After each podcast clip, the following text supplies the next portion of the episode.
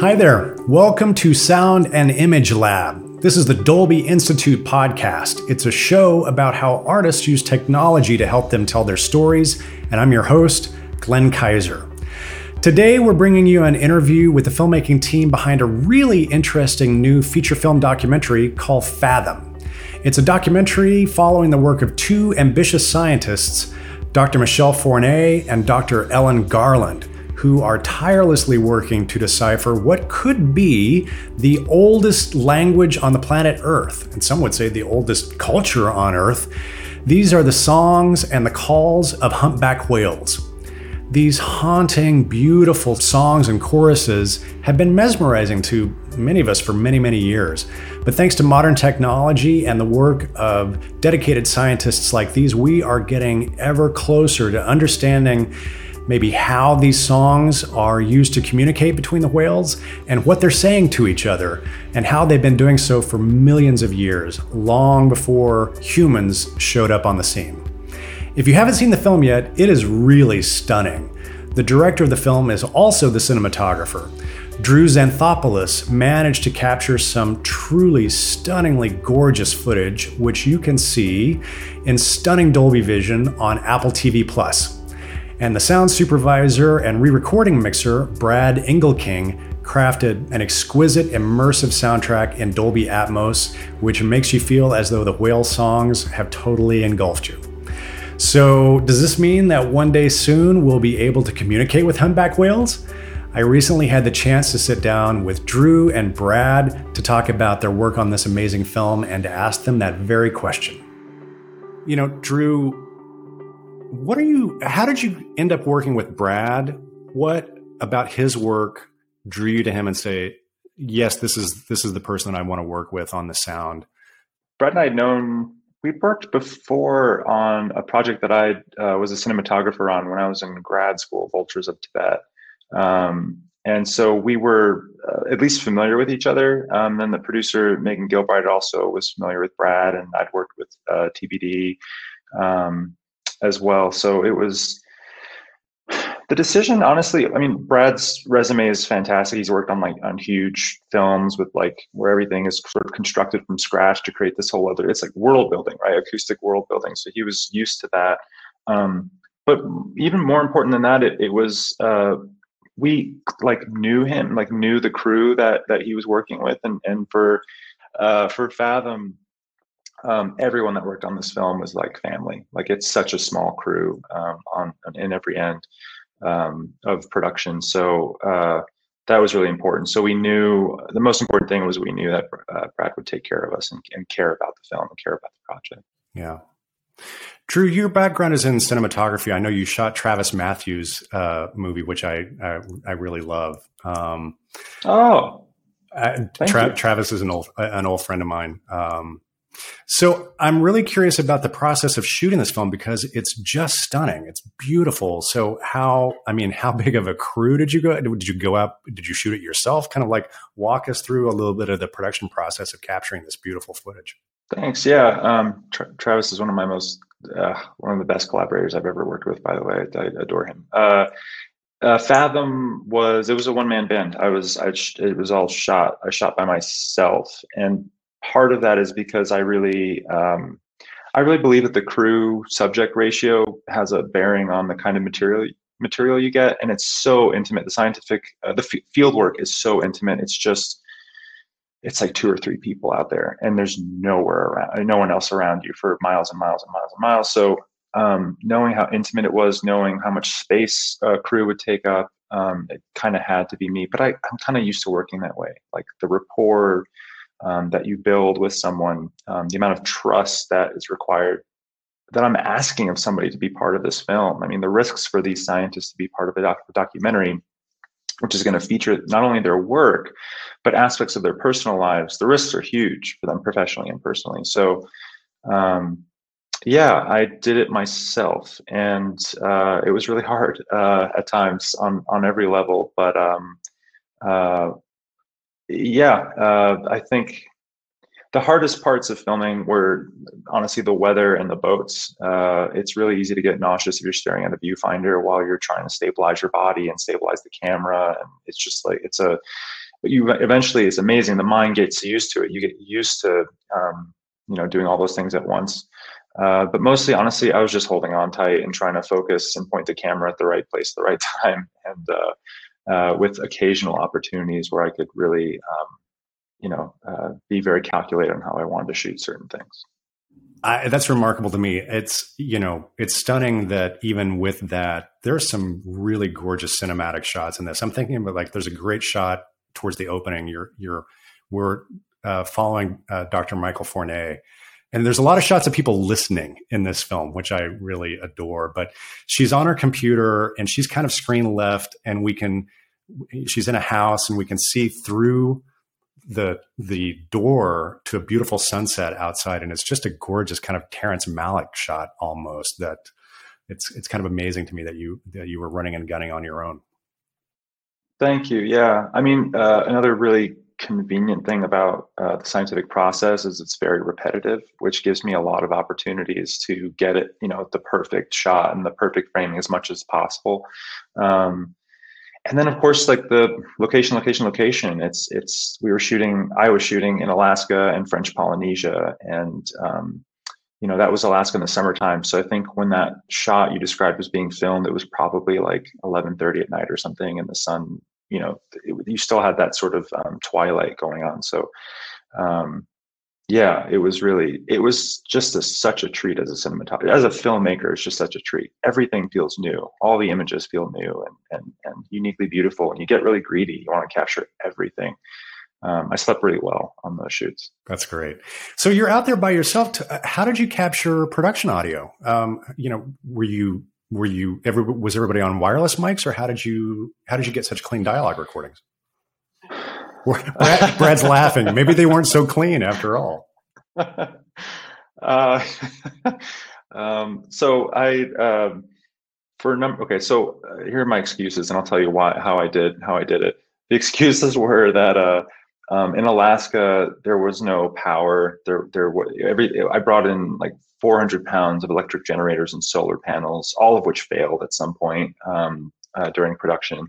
So it was given that it was just me. I I just decided I couldn't I couldn't handle dealing with what like having to recharge not only uh, dump data at the end of the day and like recharge camera batteries and make sure everything's clean and like not salty, but on top of that having to deal with um, wireless lavaliers and all that everything that went into that while on a boat that's the size of a large couch. I mean, it was just too many things.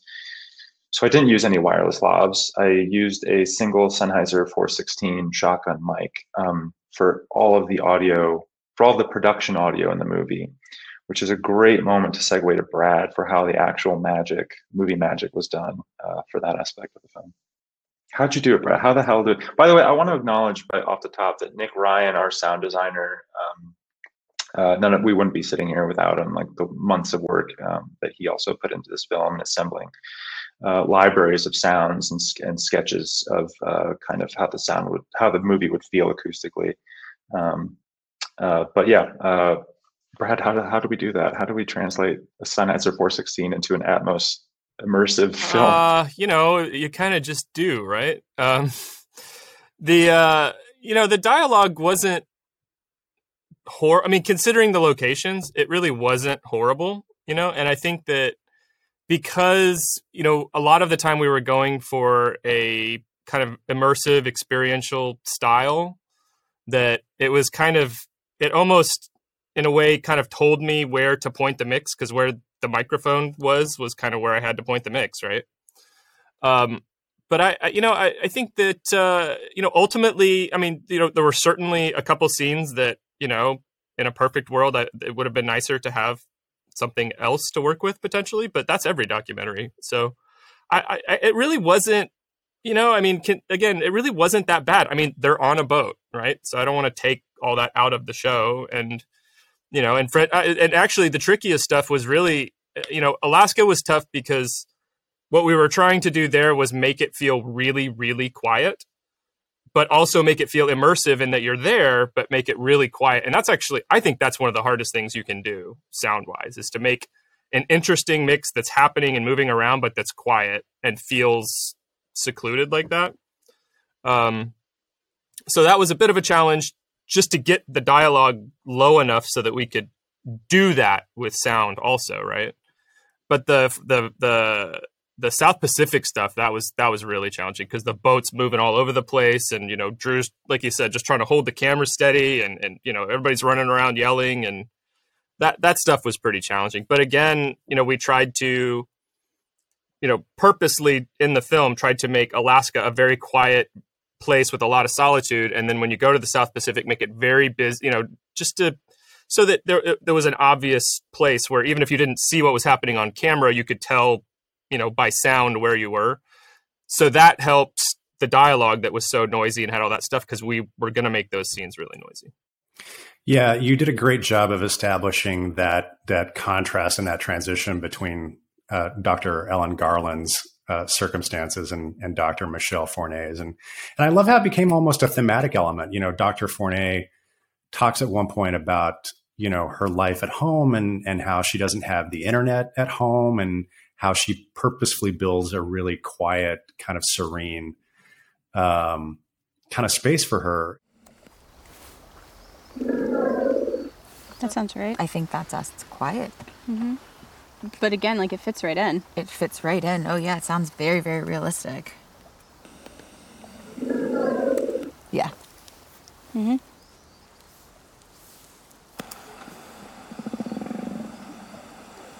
That's not us. No, it's not. No, we're over here. This Yeah. is us.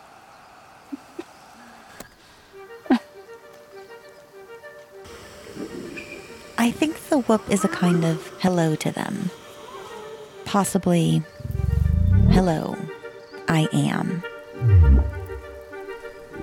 Which raises the question if each whale has their own whoop, could they use it to identify each other?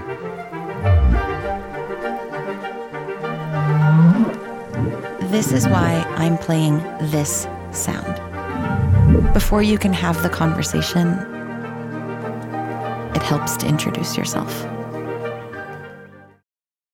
Me she's a very interesting character and it made me wonder like do you think that she hears the world in a different way than the rest of us because the quiet and the the silence is so important to her Yeah, I, I, I it's a great question. I I do think so. Um, Michelle's ears are, I mean, professionally speaking, they're so finely tuned to hear details um, in a way that most of us uh, haven't really practiced listening in, in the same way. Um, and I think that's why she lives in a quiet place. I mean, it's a it's a choice. I think she'd be overwhelmed um, uh, otherwise. Uh, she also has natural gifts. I think uh, she's just her ability to hear hear things and mimic things is is really extraordinary. Um, but yeah, I think I, that said, I think I think we all kind of start off that way. I think she has be, you know beginner's ears, uh, so to speak. She's just uh, I think we just kind of we live we live in really loud environments. In some ways, it's a mirror held to us. Uh, um, in terms of how we hear things, which actually, to be honest, like I've thought about this a lot with the mix of the film, which I think the journey acoustic, one of the journeys acoustically in the film is trying to slow an audience, uh, an audience member down acoustically a little bit to hear, because there's so much richness in the quiet. It's not actually, there's no silence in the film. Um, there are just sounds that are so nuanced and so um, they require you to kind of listen in and, and, tune in a different way and lower the sort of uh, ceiling of, of noise. Um, and it's really important because that's how she listens. And so I think the way Michelle and Ellen listen um, inform the mix in that way uh, uh, of trying to quiet things down. I mean, the range is pretty huge, isn't it, Brad? Uh, yeah, I mean, it's, it's to, you know, uh, we never loud. get to what uh, you were referencing, Terrence Malick. Uh, we never get to what he would call Vin Diesel maximum, but you know, we we do. I mean, it is a very. I, I think it's a pretty dynamic mix. I mean, we go from you know very quiet to you know pretty loud in spots. So yeah. You know, this show, the Dolby Institute podcast, is is we like to say it's about how artists use technology to tell story. But I'm really curious about you know in the, in this way, in, in, in this sense, you've got two two scientists who are using um, technology and sound to tell their story about these animals. So the big question that I have for you is if they continue this research, do you think um, that I mean, is the end goal ultimately? Do you think that they're going to be successful? That humans will one day be able to communicate with whales? I'm sure that you've given this a lot of thought. Yeah, um, I have given a lot of thought, and I've, it's it's gone through a, a pretty big arc uh, as I've come to understand why they're doing, why the scientists are, are doing what they're doing, um, and the the point is to understand what the what the whales are saying to each other. Um, as, as num- number one. And I think there's a number of reasons for that. One of them is ethical, sort of interfering uh, too much with uh, the natural goings on of, of, another species. But two, I think it's uh, for them, it's more interesting. Um, they have a lot more to say to each other than we have to say to them. Um, and uh, and but more more importantly, candidly listening to a conversation between two other uh, kinds of intelligence. Um, you know, I think Michelle would say, you know, it's they're saying everything we need to we need to understand. We just need to actually just listen to them um, and, and maybe not not talk for once. I have so many questions about the whale sound and the whale song in in the film. Um, you know, we spend a lot of time uh, with uh, uh, Dr. Ellen Garland, and she's really struggling, like to get clean recordings of anything. It's so it's so difficult because the ocean is so noisy, the conditions are so tough, um, and yet you have these beautiful from the very beginning, these gorgeous, full fidelity, full range, just amazing sounding whale song recordings. So I'm curious. Uh, tell us about the process of creating those. What was the original source material? How did you treat it? I'm sure you had a lot of fun with Atmos uh, with the whale song. So talk to us about the creation of specifically some of the the the, the, whale song stuff that we hear in the beginning, uh, and then some of the stuff that that Dr. Fournet uses. A fair amount of the stuff um, in the beginning is um, is was actually recorded quadrophonically, and I believe uh, that's that's Michelle, right, Drew? Yeah. So she mm-hmm. rec- yeah yeah Michelle uses yeah, four. So those are recorded yeah. quadrophonically, and then the microphones are a kilometer apart in a square. So I mean, really, a lot of the cool was was kind of baked into that, right? Because you get that spatialization just from that. Um, and then Nick uh, and his uh, sound design team, you know, they took those raw recordings, cleaned them up because there is, you know, pop, there's you know water noise and stuff on them naturally. So they took those, sunk them up, cleaned them up. You know, they had like a clapper to sync the four up, and then um, and then you know we we put them in the Atmos field, and and you know rather than just leave them sitting in the corners, you know, they we kind of moved them around the room a little bit to give you the feeling of, you know, them there that there that there's movement as well as just you know the the kind of hard quadraphonic sound. So yeah, I mean that stuff's all kind of layered layered in, and we tried to, you know, there was a lot of very detailed work by Nick and his team, and then on the stage, you know, we we did a lot of detailed work also, just being very trying to be very cognizant of where we were putting things, and you know, like finding our dramatic pauses, you know, and how they kind of how that locks in with the music in places and with the dialogue, and um, I, you know, and then there's other source recordings we have that are you know specifically kind of not cleaned up so to kind of give you, so one is more of like like the quadraphonic tough stuff tends to be more kind of experiential, like you're in the water with the whales to kind of give you like an idea of what it is that they're trying to discover, you know, so that you can kind of feel that. And then and then there's the stuff that's more flat and still has the noise on it, so you can see kind of uh, particularly we're talking about Ellen, particularly got kind of her frustration in that you can almost hear the whales or you can just barely hear the whales but there's just so much noise that it's not it's, it's not it's not usable for her. A really interesting conversation that came out early on when we were playing uh, with the mix which um, i don't know what the institute is cooking up uh, for the next iteration of, of sound uh, surround sound but um, one of the things it's really remarkable. It's really uh, if you if you think about it in water the sounds would be coming from all directions, but our theaters are designed in such a way that they're, you know, we, we're standing on the ground. Usually the sounds are coming from like at our level or above. And so we were like, man, is there a room where we could like flip all this upside down and have sounds coming from like way below from the depths? Um, so that's a dream, a dream uh, theater experience that uh, if the, if Dolby's taking any suggestions, it'd be cool to have an underwater. Well, we will have to figure out how to rig some speakers in the floor to get you to get you that full Yeah. that full experience. Well, it's interesting. Like I I, I love how it's almost like a, a a great demo of before and after. Uh, you know the the original recordings that Dr. Garland is getting with all of the the sea noise, and and it, it seems like uh, you kind of uh, set up uh, that Dr. Fournet almost has to go through the same kind of cleanup process that that you all, that Brad, you and your team did, because there's that wonderful sequence at the, at the very beginning when she's setting up all of her equipment, and she they're playing some some of the tracks back, and she says, "Yeah, we have to, we're gonna have to clean this up," and because she's wanting to get a clean recording to play back underwater, so that the other whales think that there's, you know, a whale there with them singing, right? So ha- tell me about. Like, what's her process around trying to to clean up and and get usable playback recordings? Yeah, Michelle, that's the that was kind of one of the big technical feats um, that she was able to achieve as an acoustician is um, how to tran how to create a sound that she knows will sound right in a different medium, in, in a fluid environment.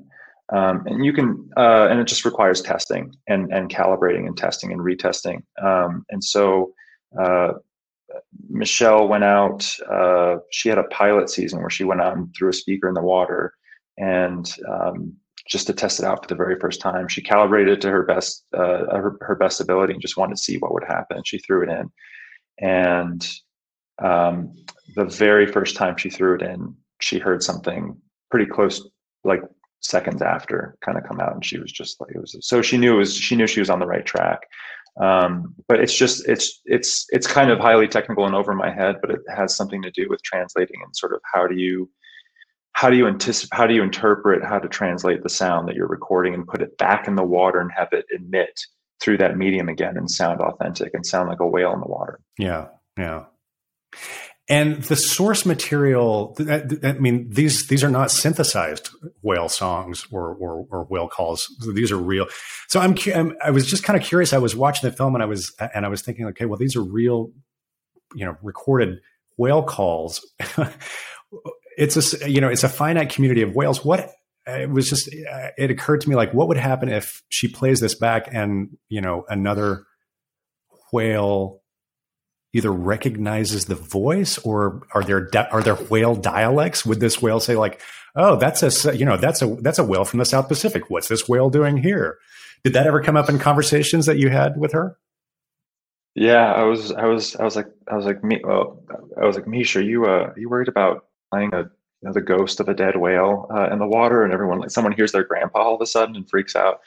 Um, she had thought about that um, already and and um, she made sure that the calls she was playing um, were as much as she could were not calls that those whales would have ever heard before that they would have been new. So there wouldn't have been any sort of you know echo of like wait a minute bob's over there. Um, how could he be over there? You know so uh, she she went to great pains to uh, make sure there wasn't any kind of redundancy with either whales that are still who are still with us or um, or not anymore have uh, either of the two scientists heard your final mix what was their response to it what did, how did they feel about it Michelle, uh, Michelle, they've both seen it a few times, and they were, I mean, they were just completely beside their, themselves. They'd never quite heard it in that way before. Um, and I'm actually really excited because uh, Ellen will see it for the first time. Um, well, in the next few months in Scotland, uh, in a in a theater environment, which I don't think I'm allowed to say exactly where yet. But anyway, uh, she'll be seeing in the UK soon as well on a on a big screen, which would be really great. But yeah, this I, I really think this movie is as speaking as a cinematographer, this movie is the sound upstages the imagery. I mean, it just it just makes it's it's kind of everything. It was, which is a complete dream to me because I the film is about the sonic experience of another intelligence that experiences the world primarily acoustically. So it's appropriate. Well, you know, you say it upstages uh, the image, but you you are you are telling a story about listening and about and about sound and the sonic experience of another species. I do. Uh, I wanted to ask you. Um, you know, obviously, since you recorded with shotgun mics, uh, and you had a very that that gives you a very very specific and narrow kind of audio picture production track. Brad, what was it? You know, what was your challenge then? Um, was there was there is there foley in here? Like what you know, and what what was the the challenge in kind of filling out the rest of the of the world to give a an accurate picture of what might have been going on sonically? You know, the, there is some foley. I mean, we didn't we didn't foley the whole show, but there are scenes that we foleyed. Um, not a lot of them, frankly. Um, you know, I mean, we tried to use production everywhere we could for that kind of for that layer of the sound with the you know like the foley type layer. Um, and then you know uh, when they get out in the wild, um, you know Nick Nick and his uh, his team made sure that particularly in the Alaska, they worked more on the Alaska part. I did a lot of the sound stuff for um, the South Pacific. Um, you know, they they made sure that like if a bird was singing, that it was in Alaska, that that, that was the right bird. Um, and actually, Drew had told us early on in the film, like, there's no birds in Alaska. Keep it very, very quiet. And uh, we were playing the mix, and he says, "Hey, we need to get that bird out of there." And I said, "No, Drew, that's in the production, man." So. Uh, but but you know, I think but I think there's some uh, you know, I think that the that I think that's kind of cool actually that you know that there's that I almost wanted it to be the way Drew experienced it and remembered it, and he experienced it and remembered it in that way. So, I, like, I feel like that's kind of important, right? Um, but uh, yeah, I mean, you know, to take one mic, you know, it was attached to the camera, right, Drew?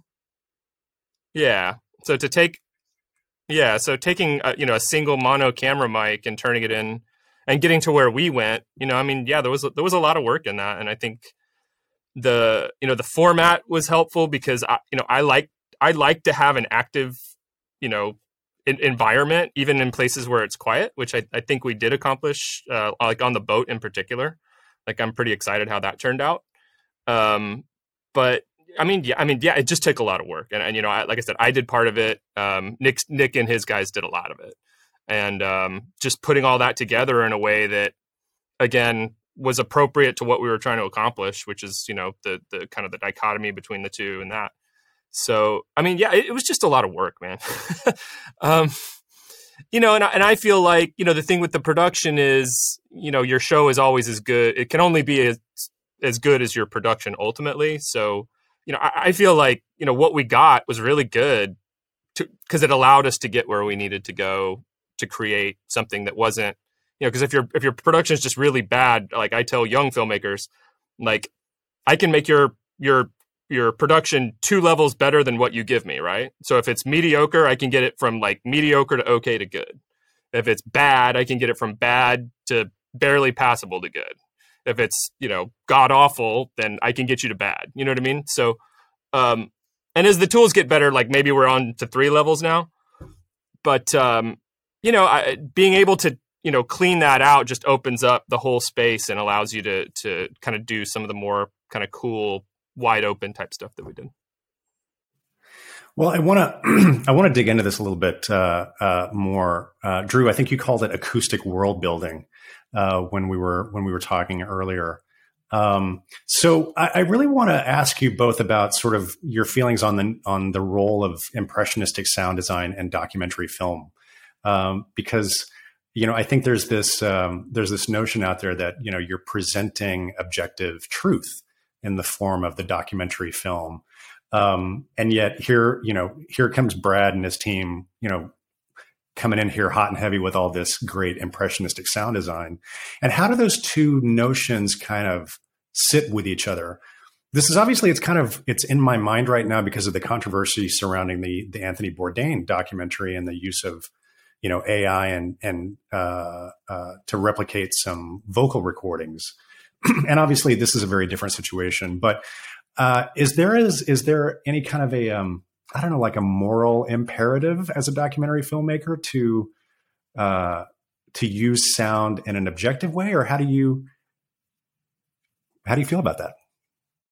Yeah, no, it's a it's a great question. Um, I don't I don't consider myself a journalist, and I don't think Fathom or any film that I've done is a work of journalism. It's a it's it's it's art in the sense that it is expressing a subjective experience and it's my experience as the filmmaker and the experience of the subjects as people Um, one of my least favorite things to do is to watch the dailies. I really don't like looking at the dailies. They feel they feel so empty. Like they're so void of um, what it is is the emotion, the emotional experience, the thing that I just remembered feeling myself um, as the operator um, is almost never there in the raw footage for me. And and that's filmmaking. It's just like okay, how do we bring blood, uh, you know, back into the face of these images. Like how do we how do we give it emotion, an emotional truth? That's kind of what Brad was alluding to earlier. All that matters to me is that um, the scientists, wa- the subjects of the film, watch the film and feel like, yeah, that's that's how that felt. That's that's pretty much how it felt. Um, film is it's it's a memory to me. It's it's not a recording or a document. It's it's a memory. It's an interpreted memory of what happened. And the way I determine whether or not it's truthful or not is by triangulating my memories of it with their memories of it. And if we all align, then it's a truthful film.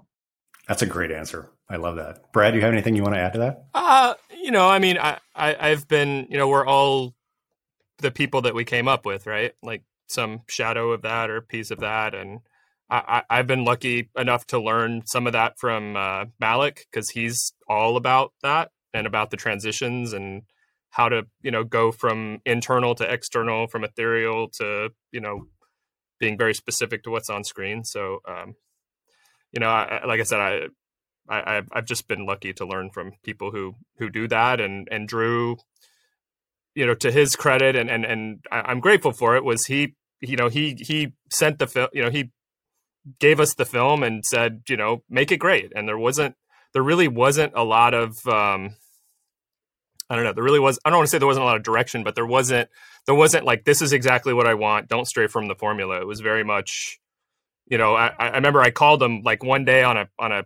I was having like way too much fun by myself, and um and I called Drew because I started to think, man, maybe I'm taking this way too far. And I called him and I said, you know, hey, you know, is it cool if I like go out there? And he was like, yeah, absolutely, do that, you know? And for me, it's always like I always hate sending temp mixes, right? Like, because a lot of times they'll be like, oh, send me a stereo crash down of what you're doing. I, I, I and every mixer I know hates that because I want you to experience it because you only get one first try, right?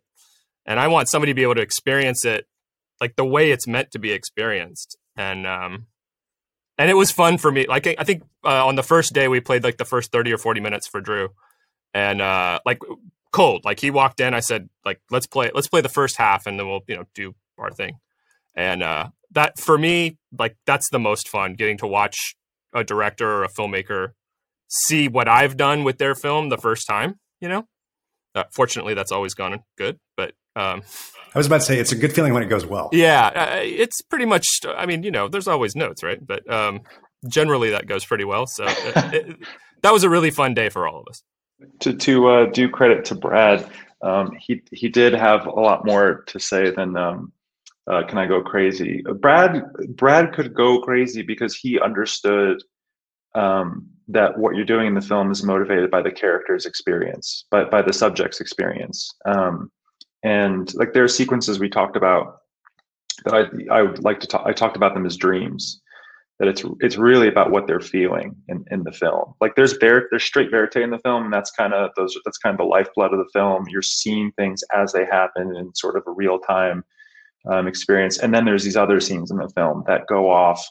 Um, in my mind, they go off into into what they know and feel and into the things that they understand about the process about the about the knowledge that they're standing on um, in order to, do their work. And um, and they deeply feel this. I mean michelle you see her in the film. She she she has so internalized the sounds that she's been listening to for for you know over a decade that she just sub she just starts tracing them in the air like with her finger as they're happening.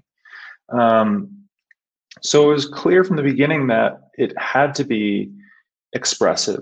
The sound design had to be expressive of, of their experiences, and that we had that poetic license to to really show to show what sound feels like when you have so internalized it in your body that you just start spontaneously tracing it in the air. So, and that's the art. That's the subjective part that Brad understood um, and Nick as well uh, understood intuitively and, and was able to bring it to the screen, to the speakers. I guess to the screen doesn't really make sense for sound to the speakers. Was this always um, designed as a Dolby Atmos mix? Did you know that from the beginning of the process? You know, Drew and I talked about the film before he left to shoot, and we talked about you know mics and things that he was going to do and stuff like that. But um, you know, I, I, don't. So I don't know if from that point it was always going to be Atmos, but you know, from from the time we started, you know, from the time that they had you know cuts and we were talking about how we, how and what we were going to do, it was understood that that was going to be.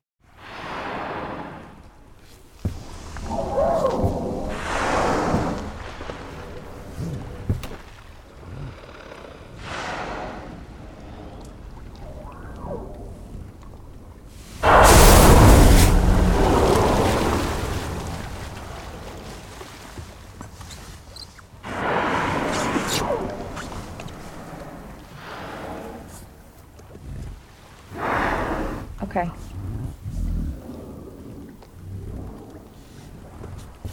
We're head that way to give some space. And then we'll then we'll cut back. Slow. We're gonna go slow. So, how then did you did that affect the way you kind of approach the tracks uh, and and the mix, or kind of how did you decide to use Atmos because you knew you were going to have access to the format? I think that ultimately, you know, creating you know creating a soundtrack um, it, it's kind of the same I mean, you know in a way it's it's you know it's the same tools the same ideas the same you know um, it's just you know maybe a finer brush to paint with um, so yeah i mean there were there were certainly things that i knew we were gonna like okay this is gonna be something we're gonna go like we're gonna have all the tennis balls spinning on this one right um but you know I, I, I would say you know I don't know. I don't, I don't. There are sections where we got like you know in the kind of sound design uh, subject more subjective type sections where we got you know very very involved with it. Um, but you know I, I ultimately think that kind of you know mixing is mixing whether it's mono or whether it's Atmos, right? But you know I think the format allowed us to create something that's maybe a little a little more or a little more you know, I mean, immersive is the obvious word, but it, it doesn't seem quite right. Like it's there's just there's a detail to it. It's seamless, yeah, kind of. where it just all connect. See, like so when Drew was saying, you know, well, it's not the screen. Well, like to me, it is the screen. Like it, it, it connect the the Atmos helps connect where you're sitting with what's happening on the screen, and and so we kind of approached it that way. And I, and like I said, I'm a, I'm a big I'm a stickler for ambiances, and I feel really strongly that they need to be good and you know play a certain way. And I think I think the that in that way, especially, um, I, I, think that the Atmos format is it really lends itself to that. So you have a beautiful score from Hanan Townshend um, that you you introduced very early on, very right up to the, at the top of the film, and it's it's just a, a beautiful um, treatment of music. I'm curious how you and Hannon kind of decided to because the score exists in balance with the whale song and they almost lead into each other. So tell me a little bit about the process of creating that balance and and how you used the score and the natural whale song. So Hanan's score exists in those more subjective sequences of the film where we're really in the sort of subconsciousness of the scientist, where we're we're we're hearing and seeing and and feeling what they know and what they've internalized about about their work. And Hanan's Hanan scores uh, really comes in in those sequences to really lift up um, those moments where we're kind of you know uh, jumping around all over the place and free associating and jumping through space and time through their minds essentially. Um, and in the same way that um, in the way that it, those sequences are about what they know or about what's in their heads um, the most vivid sequences of, of whale song and whale communication exists in those moments because it's sort of how they hear it, how um, Michelle and Ellen hear the calls and hear the songs, um, and that's how we, you know, artistically justify how it was all. It's all so clean and crisp because I know that they hear right through all the static and they hear those calls really cleanly and, and high fidelity. Um, and so in that way, uh, yeah, Hanan's score always had to kind of coexist with the with the sounds uh, that the whales make um, how Brad was able to balance them all, honestly, is way over my head. Uh, I don't know how he did it, but it sounded great. It's it's one of those things where like you hear it and it sounds good. like okay, yeah, that's it. Um, but I don't know. I have no honestly, Brad. How did you blend them? I don't. I don't. It just felt good. Well, I mean, it. you know, uh, uh, most of that credit goes to Hanan actually because he, you know, he knows how to write around that kind of stuff. Um, but you know, I think that you know, for me, I always feel like you know, you always have, you know, you know, in a mix, you're building, you're building with these layers, right? And you want to have, you know, when you have music and sound effects, you know, some people just play, okay, here's the music, here's the sound effects, or here's that, right? And I always feel like, you know, especially like when you're doing an action sequence, right? You want to have these things kind of uh, almost like waves crashing in on each other. So you have like a sound effects moment, and you have a, a, horn blast, and then the car drives by, and then the drums play, and then you know, and you want to kind of keyhole all that stuff together or puzzle piece it together so that rather than have everybody playing at once, you're playing, you know, like I said, you know, kind of waves crashing on each other. So different things take take the the the fore at different times, like throughout one piece. So I mean, and, you know, and not to say that we mixed it like an action film, but you know that that's kind of the way that I approach doing that kind of stuff. So there's certain places where, you know, like the way the, the there's a you know a whale call that's super important, and like one of the things about this film is there are certain whale calls that to this day when i watch like rip my heart apart. Like they just have this passion to them and they have this sound that's just it's hard to it's hard to explain you know? It's it's it's it like some of them like it sounds like a mother holding her dying child and it just tears you up. Um, there's one in the brain sequence that every time i hear it just makes me want to cry. It's just so powerful.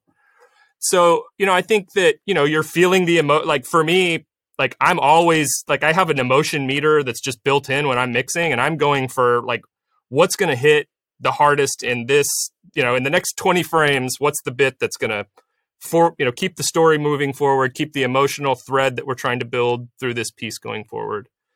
And um, you know, and that's that's kind of how we did it. I mean, there's, you know, there's there's a lot of bobbing and weaving in that, but I, you know, I I I'm always trying to get, you know, how how are we going to you know keep this emo- you know, like i said the thread of the story or the thread of the emotions that we're building so that kind of informs like how and what we're playing as we go brad has outed uh, the reason why this is why brad is a great mixer because he thinks in, he thinks in terms of the emotional journey of the film and not just like cool stuff for the sake of cool stuff and not just big for the sake of big it has to be motivated by the emotional journey of the of the subjects of the film and he gets that intuitively. I was taught that. I, in fairness, I was taught that. But thank you. You were born. You were born. No, I. I. I. very, very, very, very uh, experienced and well known and, and, wonderful mixer. And I, I, I thought I knew that, and he he crystallized it for me one day. So. I realized song had to be much more than just mating. Small changes are introduced to the song. And then all of the singers learn those changes, and the song evolves. It steps forward. Songs are then passed across distant populations. And as this repeats, they become the shape of what thousands of whales sound like collectively. All of this is a cultural phenomenon. So from Australia, it first spreads to New Caledonia, 800 miles away. They all learn the song within a couple of months, which is ridiculous that animals can learn this very long, complex display so rapidly. The songs go from west to east every time, connecting an ocean of whales with culture. Drew, you utilize um, really gorgeous, elaborate animations uh, through the film to kind of visually represent the whale calls and whale song. Um, tell us about the process of creating those animations, and was that part of your original vision from the beginning of the film? Uh, I think we always kind of knew that we would have to really get creative with what the scientists are seeing on their computer screens in order to really express um, the weight of what they're seeing and and, and what they what what it means. We worked with a, a really great animator, Duncan Elms, um, who uh, is incapable of creating an image that isn't beautiful. Um, and there were two there are two sort of big breakthroughs we had in, in terms of um, those animations. One was um, my one of the favorite images for me that came out of this project was that circular rep- representation of of a whale song. It looks like this disc. It also looks like the iris of an eye. Um, it has a lot of different um, beautiful visual metaphors to it. But that came about from the idea that Ellen expresses in the film of we don't know where songs uh, end and begin. We we know they're cyclical, but we we don't know what the beginning and end is. Um, so those rings in the film are are actually are the real spectrograms. Those things that the scientists are seeing on the screen. Um, that the animator then took and folded onto themselves um, and sort of created these rings and to represent them. The other aspect is um, when those images are presented in the film, and in fact, I think almost all the images in the film, either whether it's spectrograms or whether it's the brain sequence, which is based on real MRIs of a humpback brain, I think the only ones, the only ones we have. Um, and um, they all have this feeling of something is is there's like an energy just below the surface that's just like sort of um, ready to pop through. And the reason for that is spectrograms are representation of sound. It's it's a it's a it's the visualization of energy in the form of sound. So it's it's capturing it. And so I wanted it to feel like it's like, there, like there's an energy right below the surface, just like just barely contained.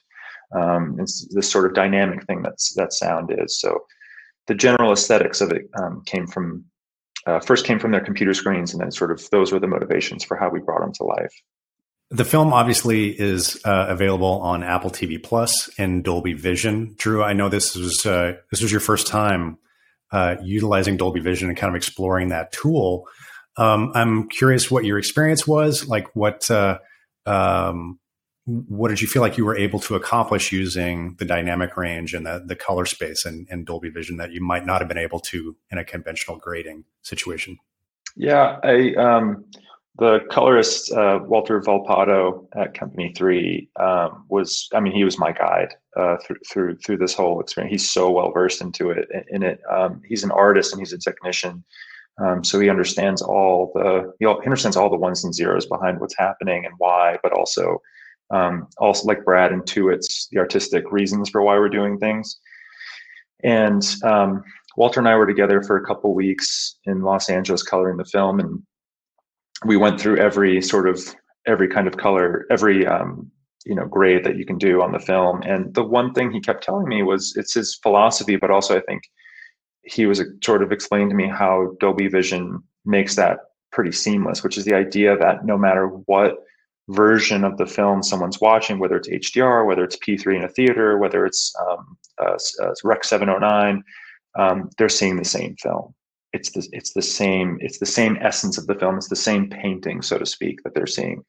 Um, and that Dolby Vision uh, kind of guarantees that that it's good. The transitions between those, it'll be one uniform vision, no matter. I mean, in this crazy world where like people really there are like i don't even know like a dozen different visual you know versions of how many nits your screen is and all this kind of, we watched in this really special i think a dolby screen actually dolby vision screen um, of which there are like four or something and we watched i don't even remember like a a lot of there were a lot of nits and there were so many nits that uh, during a sh- in a shot in the film where you see the sun rising we all squinted in the room like it was like the sun was shining in our faces. And that was a weird that was to have that involuntary response that you don't normally have in a theater um, was kind of remarkable. It's moving in a different way. Um, so uh, to me it was that that was kind of how walter described it to me. It was sort of it makes it makes everything seamless no matter how someone watches the film. Um, and apple's been really great about that by the way. I think they have one of the best viewing experiences on any platform that i'm aware of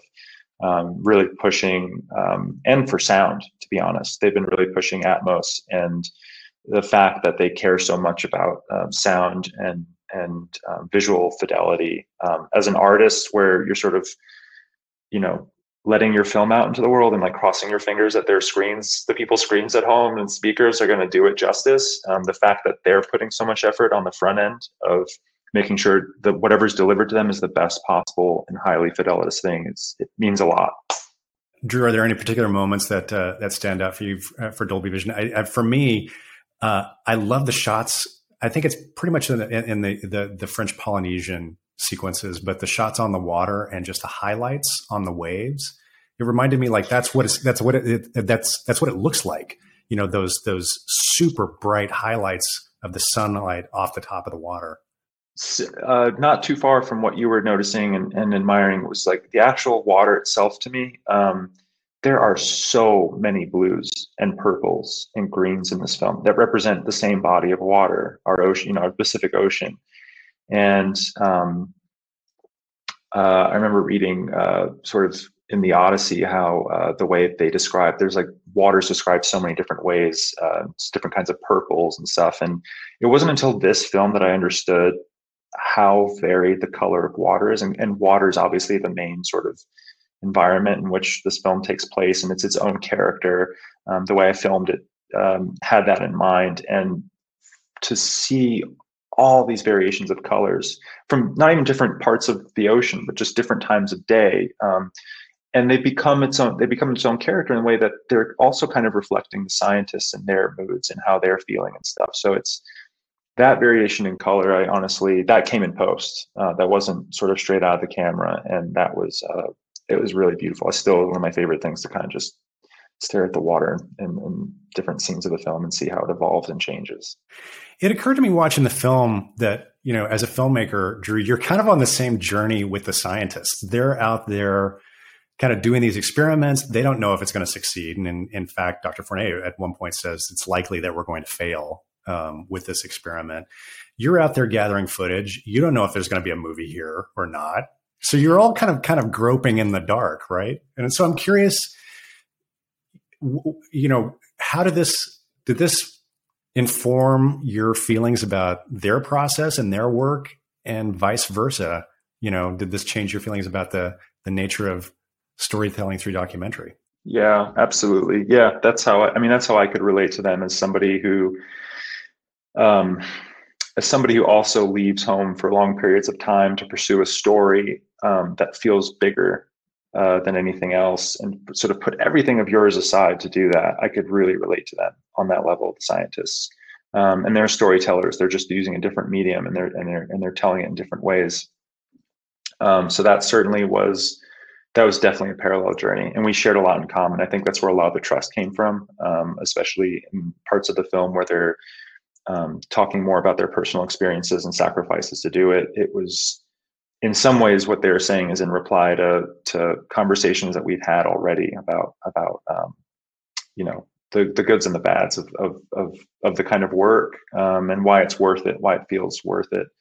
Um, and in terms of how it's uh, affected how I view uh, uh, filmmaking, um,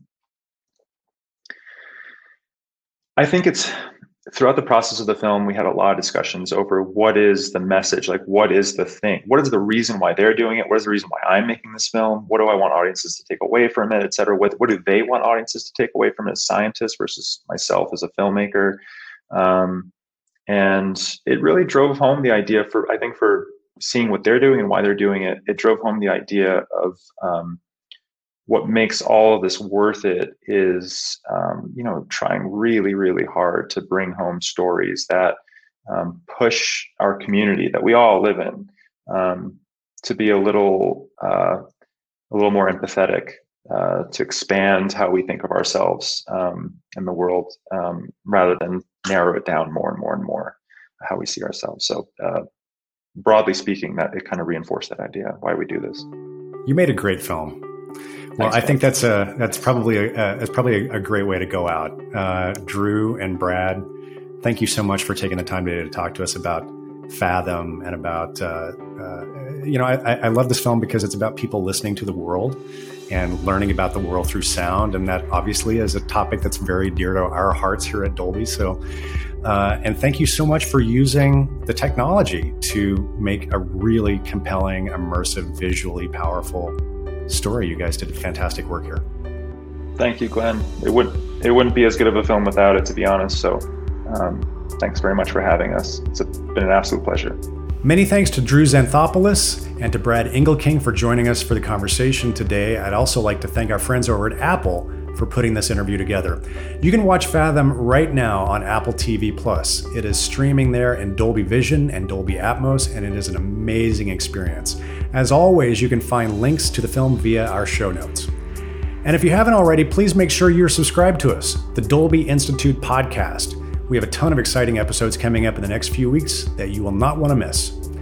You can find links to our dedicated podcast feed in the show notes or by searching for Dolby wherever you get your podcasts. And while you're there, please consider leaving us a rating or a review on the Apple Podcasts app. It really helps raise awareness of our show so that we can continue to grow. Until then, thanks again for listening to us. This has been Sound and Image Lab, the Dolby Institute podcast. I'm your host, Glenn Kiser. Our producer and editor is Michael Coleman. Our executive producers are Amanda Schneider and Jack Ferry, with production support by Taylor Hines. Thank you for listening.